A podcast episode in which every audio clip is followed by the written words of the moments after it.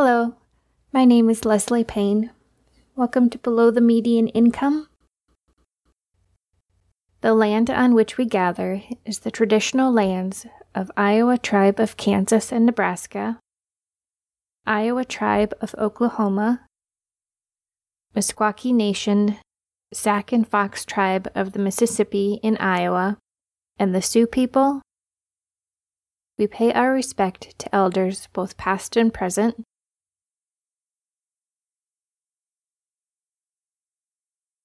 Below the Median Income was inspired by two quotes. You are the average of the five people you spend the most time with, from entrepreneur, author, and motivational speaker Jim Rohn.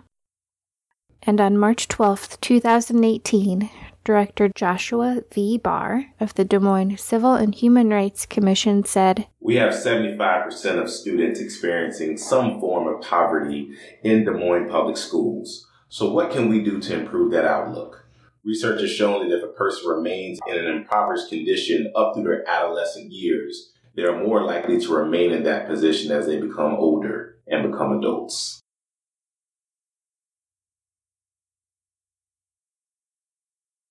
These quotes and the information related to them evolved into an art installation of visual and audio components to place the visitor outside the space they routinely travel. The audio components are interview recordings obtained from people involved with public or nonprofit organizations. The interviews tell the visitor about where that person routinely travels.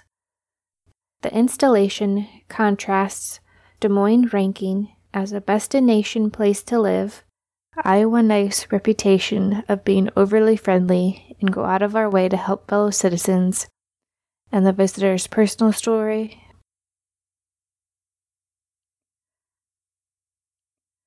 During the making of the Day 1 audio, I decided to follow the saying, "Don't ask someone to do something you aren't willing to do yourself."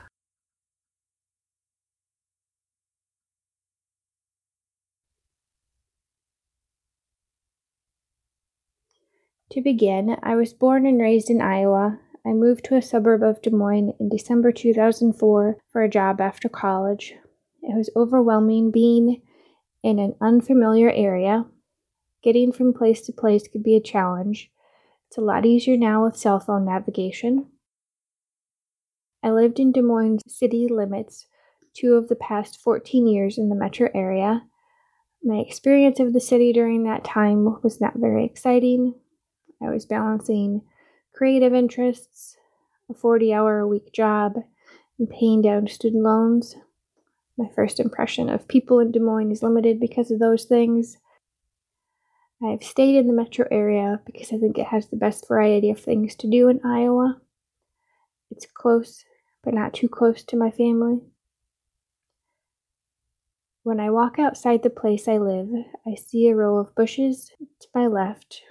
Further out is a lot of trees, blocking my view of the neighbor's house to the south. The front yard slopes down to meet the road.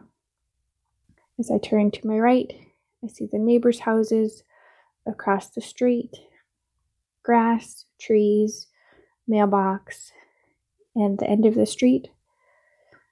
I hear vehicles, crickets, little dogs barking, cicadas, and once in a while birds singing. I live in a house on a dead-end road with 11 other houses. I regularly wave at people that live in 5 of them. People in the other 6 houses have never seemed interested in waving at me or acknowledging when I wave at them. If I am going somewhere, I get there by driving my car or as a passenger in someone else's car. I have used DART, which is Des Moines Area Regional Transit. It was for a week in 2016. My car decided it didn't want to start. I made my first car purchase with a down payment and a bank loan that weekend. My schedule Monday to Friday varies. 3 or 4 days I work 7.5 hours for someone else in Des Moines. I am volunteering one day a week to see if I can meet new people and put this project together. I have the other day to myself. It is probably because I'm going to an event of interest. Half of them are in Des Moines city limits. My weekends include visiting family, more events of interest, making art, stuff that is an option any day of the week, walking my dogs, reading, making art, boring life stuff like yard work, dishes, laundry, making food, occasionally binge watching TV. Ozark Season 2 on Netflix took a chunk out of my Labor Day weekend. I buy groceries at Hy-Vee on Merle Hay Road. I pay for them with my debit card. Occasionally I use my credit card if the amount owed is more than the amount available in my bank account. If I need something that is not grocery related, I usually go to a big box store. If I were to get sick, I would have to look up which medical doctor I can go to. I have health insurance through healthcare.gov, but I try to use it only for things that are covered. My deductible is depressingly high. If it was a serious emergency, I'd probably call 911. I've never had to do that before. I do vote in national elections, usually the presidential years. I participated in Iowa caucuses for the first time in 2016. It was interesting, mostly standing and waiting. My favorite part was that it was held in Simpson Barn. No, it does not have animals, but it is an old barn. It was relocated and now they use it as a space for event rentals, usually weddings. I did vote for the first time in state primary elections on June 6, 2018. The trait I admire most in the people closest to me is humor. I prefer laughing to crying to deal with stress. Success for me is earning an income from art to cover basic needs and some bucket list adventures. Something that motivates me is this project. It is exciting to put small pieces together and see how it grows, and it can continue.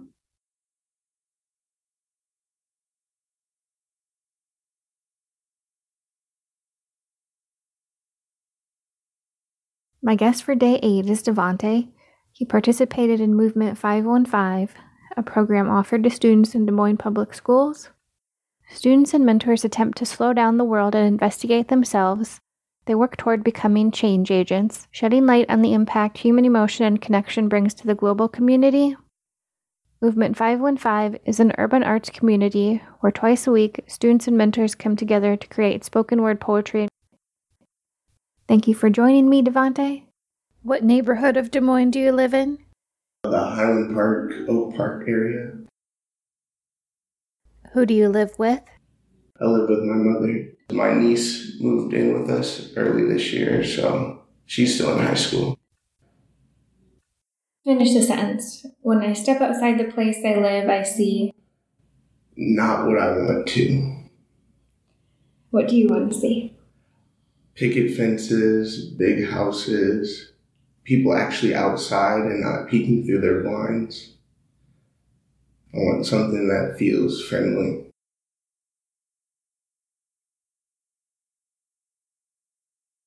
What public schools did you attend in Des Moines? I went to Madison Elementary, Harding Middle School, and North High School. Do you go to college in the area?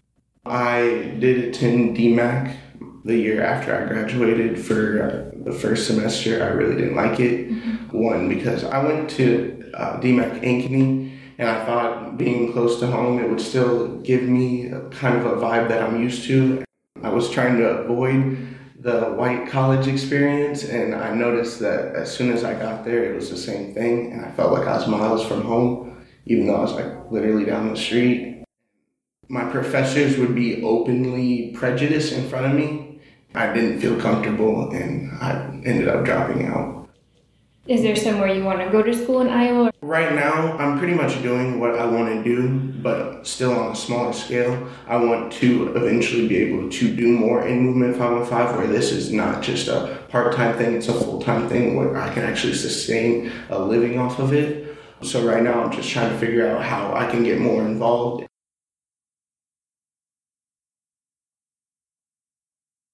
How do you get from place to place?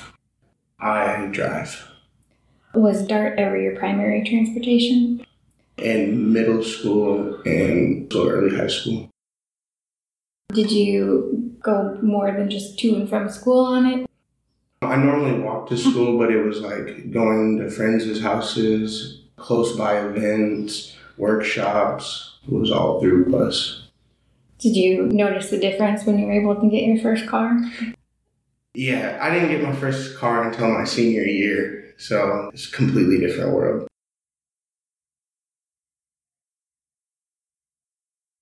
When is the last time you asked for help? Too long ago. Honestly, the last time I asked for help would probably have been more towards like the middle of summer.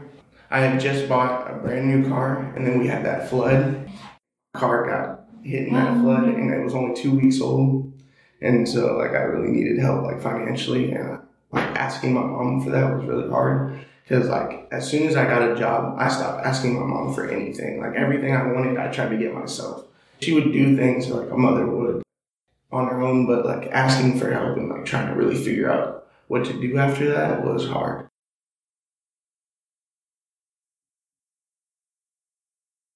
Do you volunteer your time?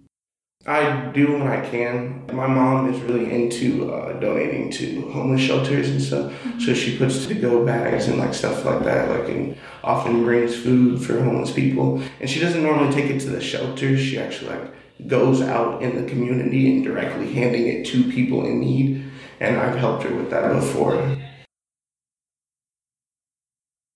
Do you go to church or have any kind of religious practice? I would consider myself more spiritual. Through like my own family that are very Bible heavy, I see them, they're more like judgmental and other things like that, and I try to steer away from that. What's pushed me away from that is like their belief and how they believe in the Bible.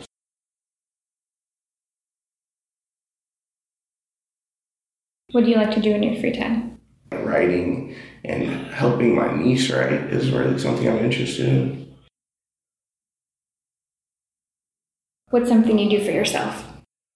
Get haircuts. That's what I do for myself.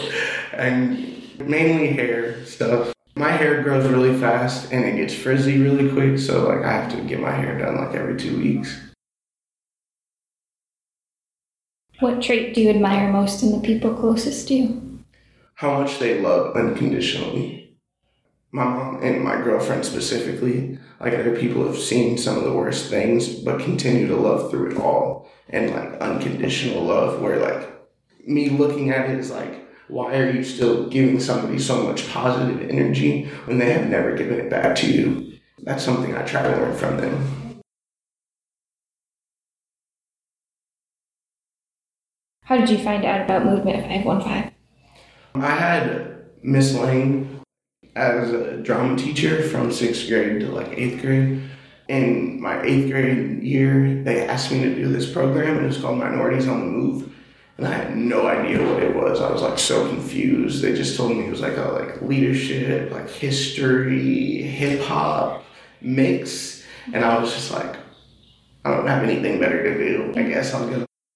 One of my really good friends, Julio, was doing it as well, so when he said he was doing it, I was like, fine, I guess I'll have someone to at least go through it with me. Literally the first day, they showed us this poem by Kai Davis, and I lost my mind. I was like, I need this. Everything about what y'all are doing is so dope, and I need to be a part of it. What opportunities did being involved with Movement 515 give you when you were a student participating in the program? I got to go to Chicago for Brave New Voices, which is an international poetry festival. I think that was 8th grade. I've performed in front of the mayor. I've traveled tons. I've done a bunch of paid performances, performed in front of the school board.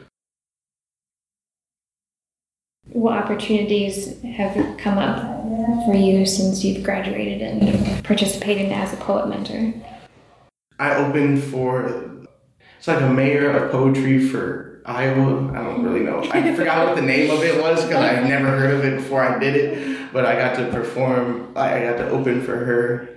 The middle school opportunity was first for graduated students, so the alumni of the program. So doing that and working at Harding Middle School, which was the school that I started the program in, and now teaching those kids, helping mentor the high schoolers and stuff has really been a big thing. Because when I was in their place, I didn't have anyone to ask because there was no one above us. There was no one to talk to like... There was someone between students and the teacher, and the teachers got... Yeah, it was... Regular classes plus their extracurricular... Exactly. And now being like that middle for those kids and like how they come to us and like when they send poems and they're like, I don't know what to do, I'm freaking out, like the slam's right around the corner. And like being able to talk them through that and just like work with them. How this impacted me when I was younger and now how I impact other people is just insane. And it's like a constant cycle. And those kids want to get involved. They want to take over my position. And they want to help kids do exactly what I'm doing. Like, and it's just an endless cycle of opportunities. And doors constantly are opening. As long as you're asking for it, if you can talk to them and you want to do more, they will give you more. Movement 515 is part of Run DSM. Did you do any of the like urban leadership? Yeah, I was in the first 2 years of both of those classes, Urban Leadership 101 and 102. What was your biggest takeaway from those classes? Creating Teen Summit, which is like a miniaturized version of Brave New Voices, but we do it at Drake and at the Des Moines Social Club. We do different town halls about social issues. Doing the research to create a whole town hall for kids to openly talk about a topic but not be offended, but still get their deepest feelings out was like a huge challenge. Because how do you get people to feel safe around strangers? I feel like it's been so successful and we're actually coming up on our, I think, 6th Teen Summit. So I feel like we're doing the right thing.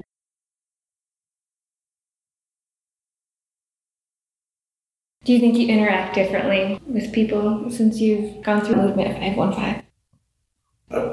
Yeah. I'm more open to other people's feelings. I'm more conscious of it. I'm looking for it more. Before the program, I would say I was kind of selfish and like caring about only myself really. And when you see how like somebody else who has no idea who you are and deals with another 200 and some kids, but like they take their time out of the day to show you an album or like show that they care is different. Like it changes your thinking and puts you in a place of like reflection and how do I treat others? Like this guy who I don't even know has literally done so much, like it feels like he's breaking his back for one specific person, but he's helping everybody. So you have to like open your mind to that.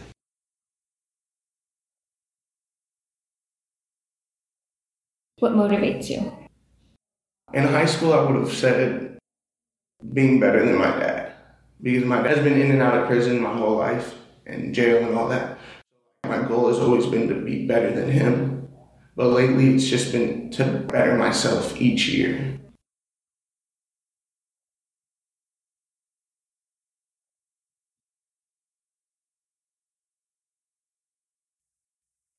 My guest for Day 14 is Marlu Abarca. She is the Vice Chair of the Latino Affairs Commission, a part of the Office of Latino Affairs, which streamlines access to services offered by the state of Iowa. The commission is made up of 7 governor-appointed community members who volunteer their time to represent the Latino community in Iowa. During the week, you might find her working as a bilingual services library assistant in the Des Moines Public Libraries. Through her position, she ensures that the library is a welcoming environment that engages the community, celebrates culture, and promotes literacy. Thank you for joining me, Marlu. What neighborhood of Des Moines do you live in? I live north of Grant. Who do you live with? My cat named Funky. Finish the sentence. When I step outside the place I live, I see medical students crossing the street and people in a hurry to get to work. When I step outside the place I live, I hear traffic and, surprisingly, birds. Where did you grow up? In North Hollywood, California. What languages do you know? Spanish is my first, English, Portuguese, and I'm learning German. When did you learn English? I was 5 years old in kindergarten. Did you take ESL classes all the way through high school? I was in ESL up until I tested out in the 4th grade. What made you want to use? You said German and Portuguese? Mm-hmm. What made you want to learn those two? As I was learning about Latin America in college, I realized that there were so many other different cultures within Latin America. I learned a little bit about Brazil, and I was fascinated with the country and the history. So I decided that I wanted to learn Portuguese and be able to visit someday. How did you get to Iowa? I got to Iowa in 2010 to attend Grinnell College. What made you pick Grinnell College from California? Yeah, I knew that I was interested in attending a small liberal arts college, and in my research with my college counselor in high school, Grinnell seemed like a place that I would enjoy just because of its rich history and social justice movements. What was your first impression of Iowa? That it was the most green I'd ever seen in my life. What made you want to stay in Iowa? The people. Describe a typical weekday. I will probably get up around 7:30 to 8 a.m. and then get everything ready so I can get to work by 9 a.m. Usually we'll work a few hours on the desk providing some type of bilingual customer service at the Eastside Library. During my lunch hour, I usually will read a book or I'll practice German or Portuguese on Duolingo, which is a really cool app that you can get for free. Or I'll spend it answering emails from the other things that I do outside work. I usually get off work around 6 and then I will have like a meeting, board meeting, or some project I'm working on or something. And I'll head home to have dinner and I'll watch a movie. But 3 days out of the week, when I don't go to sleep after watching a movie, I work part-time at a bilingual radio station. And so I'll do that for a few hours. One of the core values of the Des Moines Public Library is to focus on their customers' diverse needs and wants. What challenges do you face working as a bilingual services library assistant? There are different challenges. Firstly, when I first started the position a little over 2 years ago, I realized that the Latino community and Spanish-speaking community in general wasn't coming to the library because they didn't see themselves in the staff. There are very few people of color that work at the library, and almost an inexistent number that speak Spanish. So what happens is that people come into these spaces feeling like it's not for them, like they don't belong. I don't believe that anyone ever was told you don't belong here, but there are ways that you can show someone that you don't want them there that doesn't include words. When I first joined the library staff full-time, I realized that there are a lot of things systemically that we could do to make the library more accessible and more welcoming. Growing the Spanish language collection and showing that we care about folks who speak Spanish and that we encourage bilingualism because it has so many benefits. That was a big barrier for a lot of people who want to be in these spaces, is that there's nothing for them here. We didn't have programs that were in Spanish, for example. But I see now that so many other library systems are realizing that, and they don't want to keep anyone away. Partly for their own livelihood and longevity. They know that the population in Iowa is changing, and there are more and more people who are growing up here who are bilingual and interested in learning different languages. And so it's important to sustain that patronship and to develop it in these younger generations that look and sound different.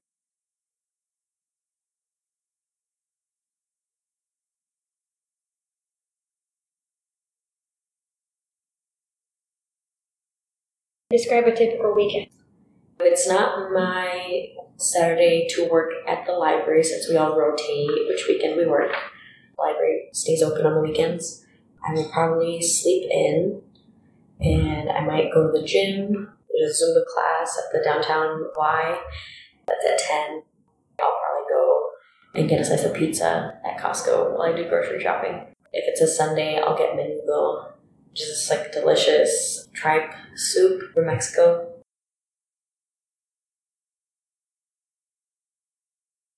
Do you vote in elections? Yes. I vote in every election if I'm able to. Why is it important to you? I think about my family. My mom did not become a citizen until 2017, and for her to not be able to voice her values and her opinions in the way that I have the privilege to because I was born in the U.S. was really important to me. Whenever I have an opportunity to go vote on something, whether it's a special election or a local election or a national one, then I take that civic duty very seriously.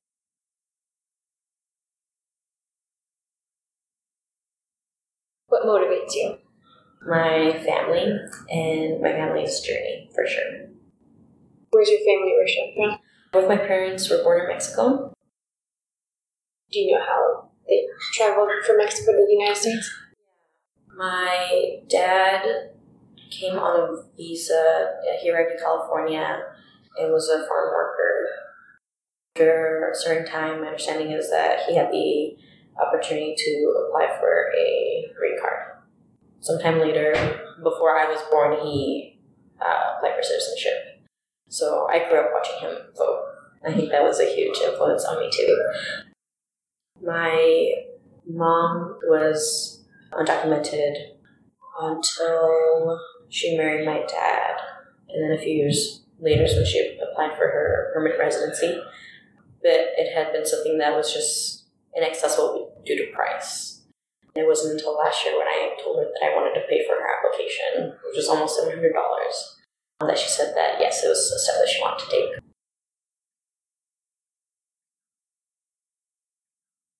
Do you follow a religious practice or go to a place of worship? I stopped going to church about a year ago. I identify as agnostic currently, and it's because I have an open mind. And I've also studied a lot of religion.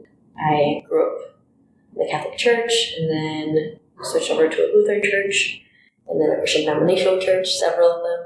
Baptist Church, and most recently a United Methodist Church, all of which I've found reject some part of my identity. And I've lived a life full of shame and guilt.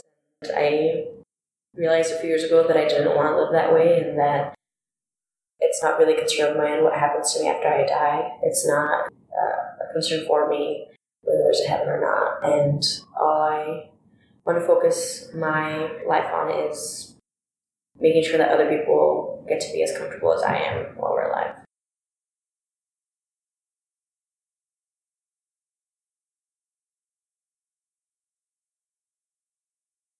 How has volunteering your time made an impact on your life? It's hard to date.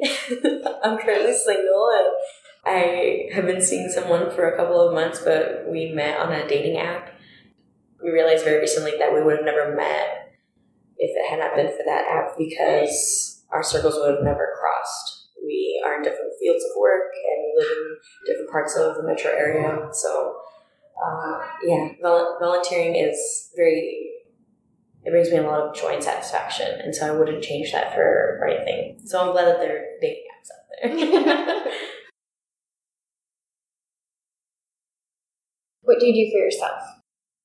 I like to go out dancing. Des Moines, surprisingly, has a really big salsa scene, and so I have a few friends that have bands here in Des Moines. I like to go watch them play. They have monthly nights at different bars around town.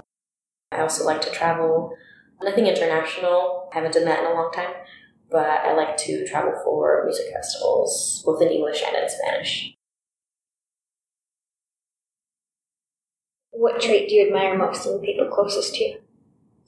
I would say resilience.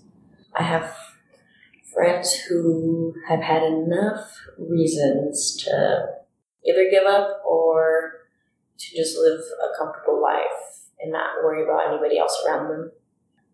They've all shown resiliency and have put themselves and even risked their triggering traumas just so they can give others opportunities too.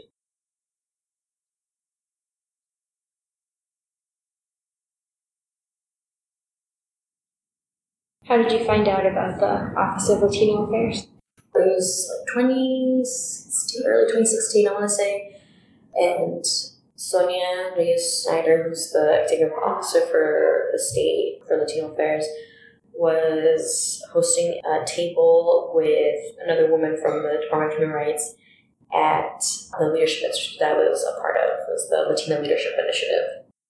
I walked around different info tables and I talked to them, and they said that there were over 100 different boards, commissions, and councils that the governor appoints people to every year, and that there were openings for the Latino Affairs one. So I had never heard of it. I had never met anybody who was a part of it. So I applied. I was 23 at the time. I applied not thinking that anything was going to happen because I was young and I didn't think that anyone cared what I had to say. But fill out a formal application, you write several essays, submit a resume, and a few months later, I received an email from the Office of the Governor, listed under Latino Affairs Commission, my name and two other new board members. I thought that was the coolest thing ever.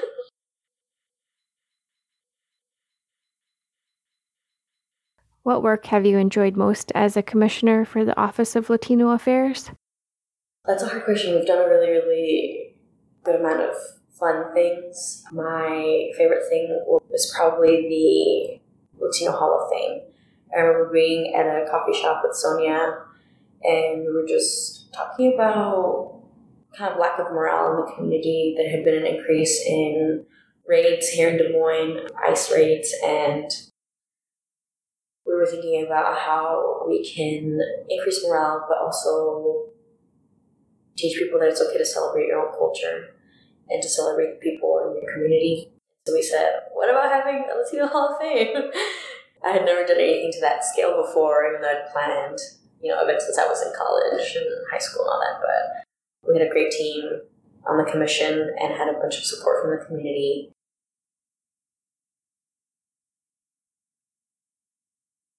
What challenges do you see that the Latino community faces with your work for the Office of Latino Affairs?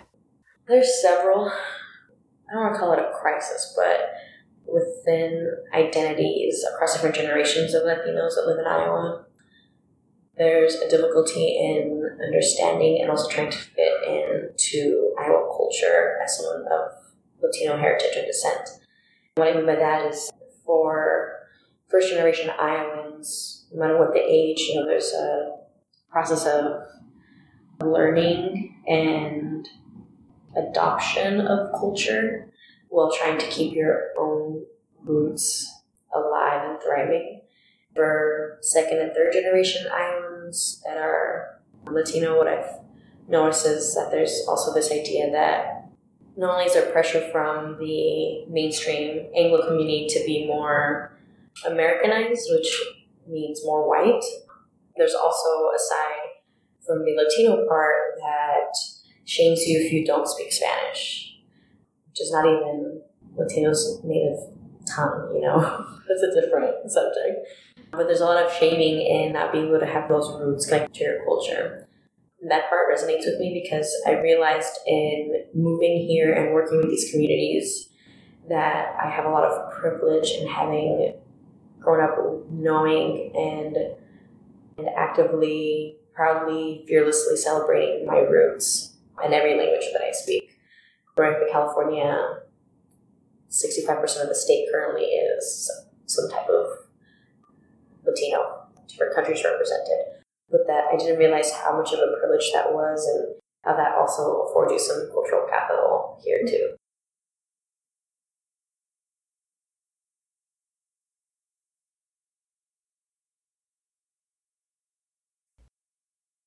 My guest for Day 25 is Morgan Nicole, She is a student and active advocate for anti-racism with the Paint It Black Project at Drake University. The university was founded in 1881 to provide a learning environment open to all, without distinction of gender, religion, or race. Thank you for joining me, Morgan Nicole. What neighborhood of Des Moines do you live in? I live in the Drake neighborhood.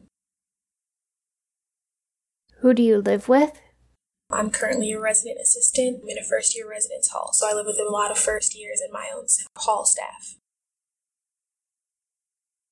Finish the sentence. When I step outside the place I live, I see a city that has a long way to go.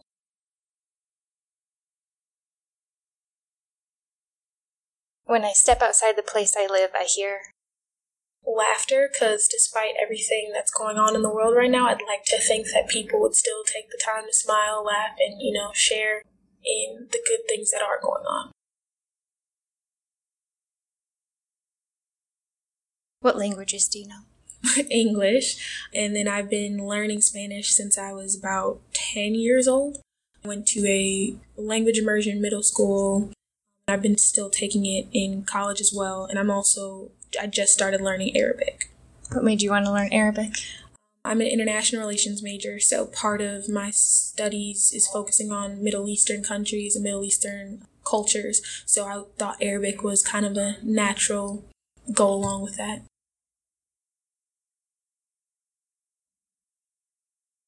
How do you get from place to place?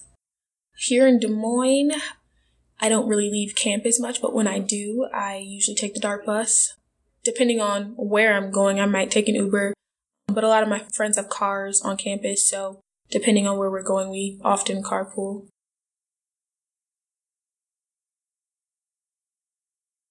Where did you grow up? I grew up in Milwaukee, Wisconsin, more towards the Menominee Falls area of Milwaukee, which kind of differs from the inner city of Milwaukee where I went to school at and where I spent most of my time. Milwaukee is a great city to live in, but it is very segregated, and that's just kind of a result of, gentrification, redlining, that kind of thing, but it is the place that I call home. In 1935, the Federal Home Loan Bank Board created the Home Owners Loan Corporation, an entity sponsored by the federal government, to look at Des Moines and 238 other cities. They were tasked with creating residential maps to indicate the level of security for real estate investments in each surveyed city. On the maps were 4 areas. Those considered desirable for lending purposes were outlined in green and known as Grade A, Best. Neighborhoods outlined in blue were known as Grade B, Still Desirable, whereas older areas known as Grade C, Definitely Declining, were outlined in yellow. The lowest rated areas were outlined in red and labeled Grade D, Hazardous. These decisions were arbitrarily based on the area's racial composition rather than income levels.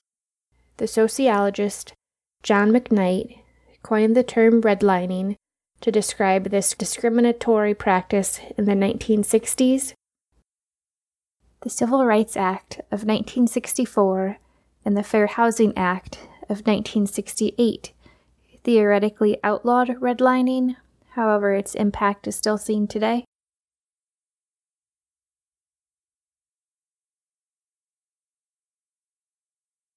Do you follow a religious practice or attend a place of worship? I grew up in a Christian household, but I don't necessarily consider myself super religious. I'm a very spiritual individual, but, that's kind of a very personal journey that I am still figuring out. What trait do you admire most in the people closest to you? Wow. I definitely think that I've noticed that the people who are closest in my life, they are very strong-willed individuals. They are so kind of just determined to do whatever they are doing. And I think that's really great because I I think that's one of the qualities that I admire most about myself is my ability to kind of hone in and focus on one area of my life and just, you know, give my all into it. And I think that they are just that, and they are extremely loving and caring individuals. They have some of the biggest hearts that I've ever come across.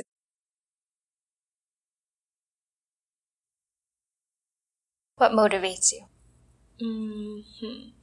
I'm very motivated by the people in my life that I have lost and who sadly aren't around anymore, because I feel like I owe it to them to be something and to do something that's worth mentioning and worth other people kind of modeling after. So I think that, you know, like I said, with my whole career thing in international relations, I've kind of used that as, you know, have the biggest impact that you can on the most amount of people so that, you know, the people that I have who aren't here are proud and can feel that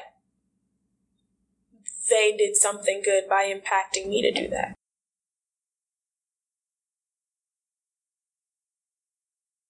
How did you find out about Des Moines? Well, I never really knew much about Des Moines at all up until my senior year of high school in like December when I randomly decided, hey, I think I'm going to go to Drake. That was the first time actually that I ever mentioned, had even heard about Drake University from a guidance counselor who her son actually happened to have the same major and wanted to come to Drake. And so I came down for a tour in January, and I came around the city, came around the campus, and I loved it. Kind of modeled Milwaukee a little bit in the way that there are very like tight-knit pockets of community, and it's relatively diverse, although Milwaukee is fairly segregated. And although I've seen remnants of that in the Des Moines community, I do think that it's growing in a way that is more positive and in a way that is more focused on community, and I'm excited to see that and be a part of that. What was your first impression? You know, I thought Iowa was like all cornfields. Sadly, that's like a huge stereotype that people have about Wisconsin too. I was fairly surprised. I was like, okay, you know, this is different. A bit of a culture shock, especially within like the whole Drake bubble, you know, and coming from a high school that's largely a Black population and coming from a city that has a high minority population of people of color. Undergraduate domestic student demographics at Drake University for the 2018-2019 school year was 81% white, 6% Hispanic, 5% Asian, 5% Black, and 3% identifying as two or more ethnicities.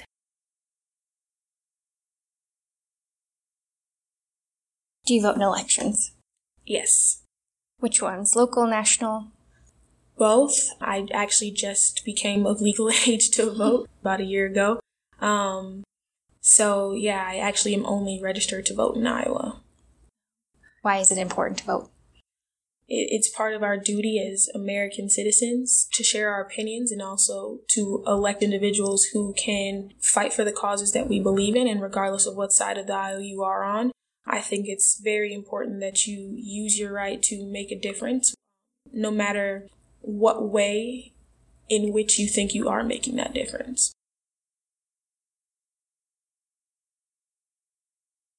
What is something you do for yourself? I definitely don't do enough for myself. I will say that I'm always very stretched way too thin. When I do get the time to do things for myself, sleeping is one of them. I love to write. I am a kind of self-titled spoken word artist, I guess you would say. So I use that time to reflect and write about issues that I face, issues that other people face, and just use it as a way to express my creativity in myself. How has volunteering your time changed your outlook? With my work with Movement 515, working at Hillis Elementary School last year, I think that showed me a lot of respect for teachers, for one, because I was put in the position to guide students and help them learn something, and that definitely shaped my outlook on how integral and vital teachers are to making this world what it is. It also gave me a new respect for the younger generation, which is kind of weird for me saying that considering I'm 18 years old. But kids younger than me, they are so receptive and so intuitive. These are some of the smartest kids I've ever come across in my entire life. They are so far beyond their years. They're able to have real conversations about real issues that they face and real issues that other people face in this world. And I think that's extremely important.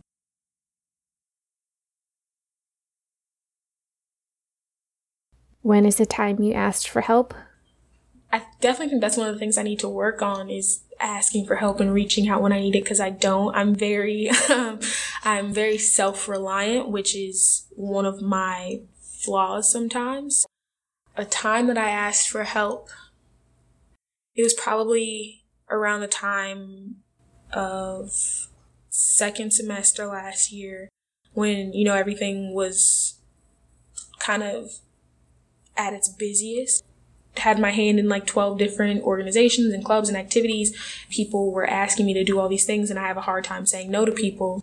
It came to a point where I have a pre-existing traumatic brain injury from multiple concussions that I've had. And so that kind of just spiraled out into a huge migraine that put me in the emergency room for like 2 days.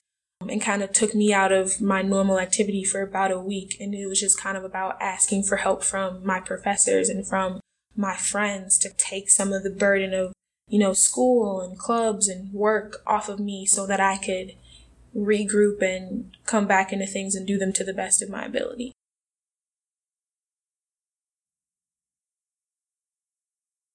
What opportunities became available to you while at Drake? My freshman year, I definitely had a very untraditional experience being thrust into these leadership positions that I didn't expect, but I was able to not only make moves that were integral for myself as a Black woman, but also as a Black woman going into international relations. I had the opportunity to attend a lot of conferences, starting with the STRATCOM conference, which is the Deterrence and Assurance Academic Alliance Conference at the U.S. Strategic Command. That was amazing. I got to talk to a lot of foreign dignitaries and leaders and military professionals and, you know, get to interact and learn about subjects that I'm going to be talking about in my career. And that was extremely amazing, especially considering I was probably the youngest person in the room. I've also had the opportunity to attend the United Nations Association Conference in Washington, D.C., doing work with the UNA on Capitol Hill, kind of lobbying for, you know, United Nations support as an international organization, something which I find extremely important, the work that the UN does. And I got to be a part of that, you know, just learning that I get to be a part of something bigger because of Drake University and because of the position that I have had in my freshman year. I get to do a lot of things that other second years don't get to do.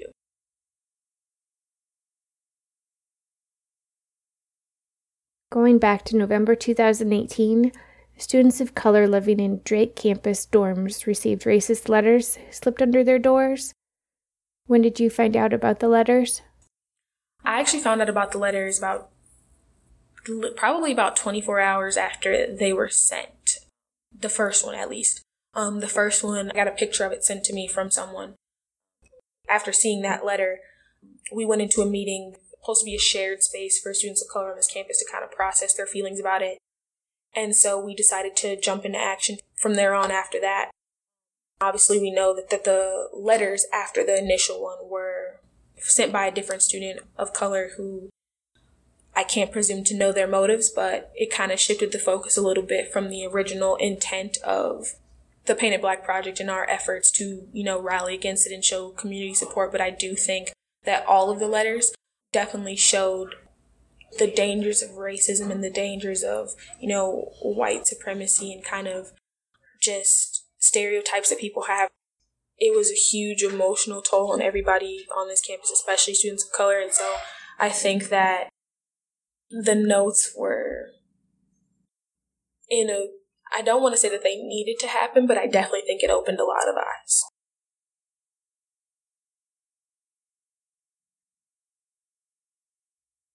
As a result of the actions began by the Paint It Black Project and supported by many others at Drake University, a coat of black paint was put on the wide sidewalk between Forest and University Avenues.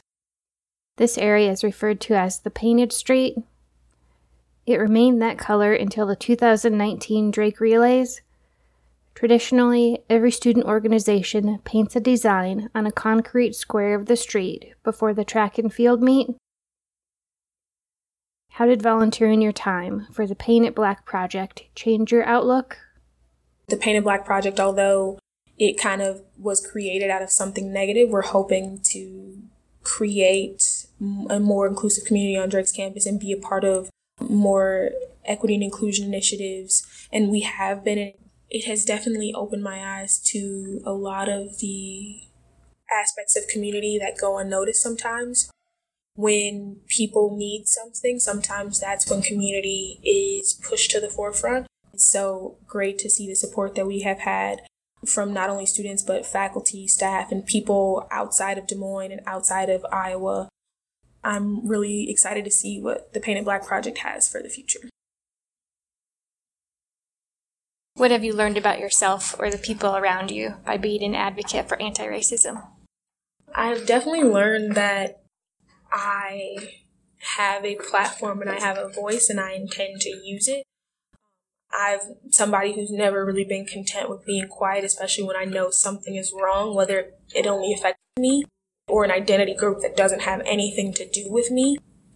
For some reason, people listen to what I have to say sometimes, and, if that's the case, great. I might as well take advantage of it and say what needs to be said.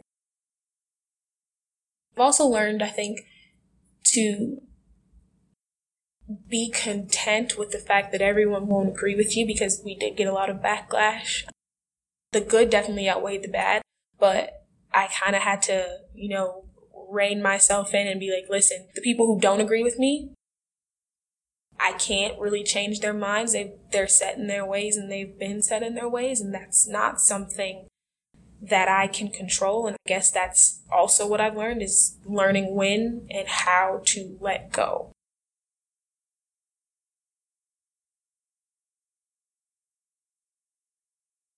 You're at the beginning of your sophomore year.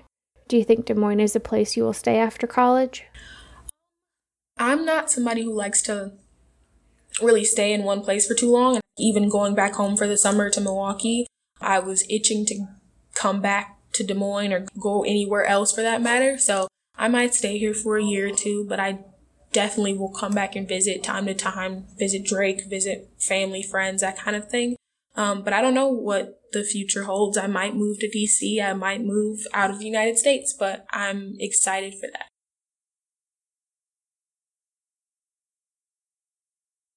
What does success look like for you? A lot of people say that success should be happiness in life, that, you are your most successful when you're at your happiest. But I think for me, success and happiness go along with the career path that I want. I'm hoping that I get to help a lot of people. I'm hoping that I have a huge impact on, this country and this world, as far as eliminating human rights issues.